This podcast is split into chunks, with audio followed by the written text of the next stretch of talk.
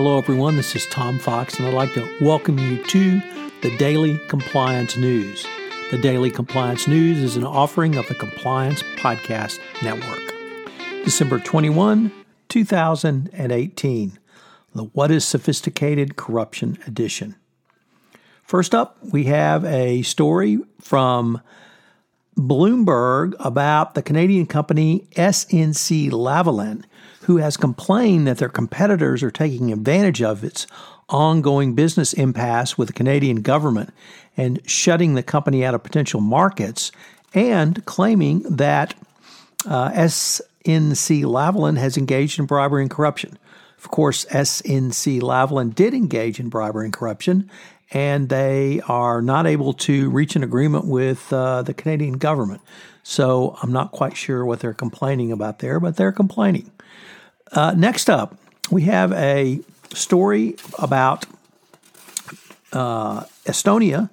Uh, the country of Estonia has finally got around to making some arrests on the Danske Bank. Prosecutors uh, in the Baltic country have confirmed that there were 10 arrests so far. The arrested individuals are thought to be former customer advisors with the bank who were hired to help prevent money laundering, but indeed actually engaged in money laundering. Obviously, that is never a good thing. Next up is a former Alstom UK director was jailed for quote sophisticated in quote corruption. A former global sales director uh, was jailed for four months excuse me, four years and six months for his role in a conspiracy to bribe Lithuanian officials. The sophisticated corruption was planned and executed under his direction.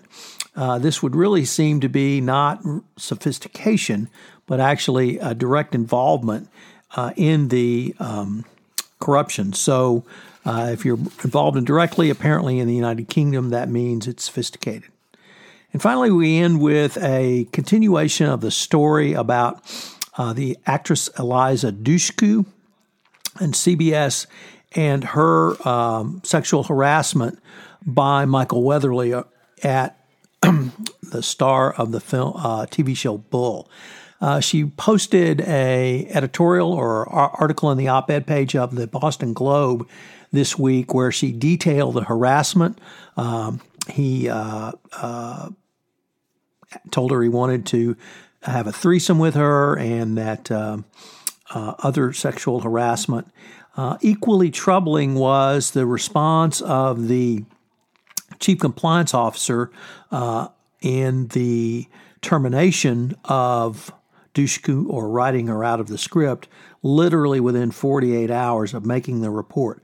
Uh, in an earlier podcast, I talked about the evidence the chief compliance officer tried to use to discredit her, uh, and that was certainly bad enough. But here we have a chief compliance officer not taking a whistleblower report uh, seriously at all, and indeed allowing the whistleblower to be literally terminated.